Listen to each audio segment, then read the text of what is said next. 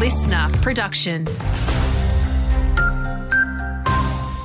Hey there, Alex Stilianos with you. Queensland Parks and Wildlife Service are urging tourists to be extra cautious this holiday season when visiting K'gari. It follows two high risk incidents which saw a juvenile dingo attack children on the island. QPWS are still investigating the incidents.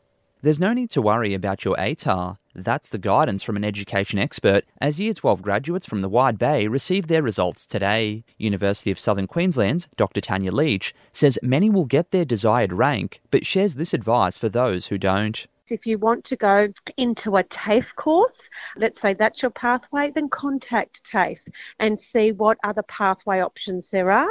Because sometimes what you can do is start doing something else first and then move into your course. Rushing to do Christmas shopping can be stressful enough without being involved in a bingle along the way. Emergency services in the Wide Bay responded to 60 crashes in December last year. Around a sixth happened at less than 50 k's an hour. The RACQ's Tristan Vorius says documentation is the key to filing an insurance claim, particularly in a hit and run. Try and take down the vehicle registration number. This will help when you're reporting to Police Link. Um, they should be able to track down the owner of the car and follow through from there. Mental health advocates are telling us it's okay to say no or take a five minute breather this festive season. Selectability is reminding us that financial stress, family relationships, and expectations can all take a toll, but it's better to speak up than blow up. Chief Operating Officer Aaron Farrell says we shouldn't make assumptions about why people are excluding themselves. Um, some people will be seeing Christmas at a different time due to loss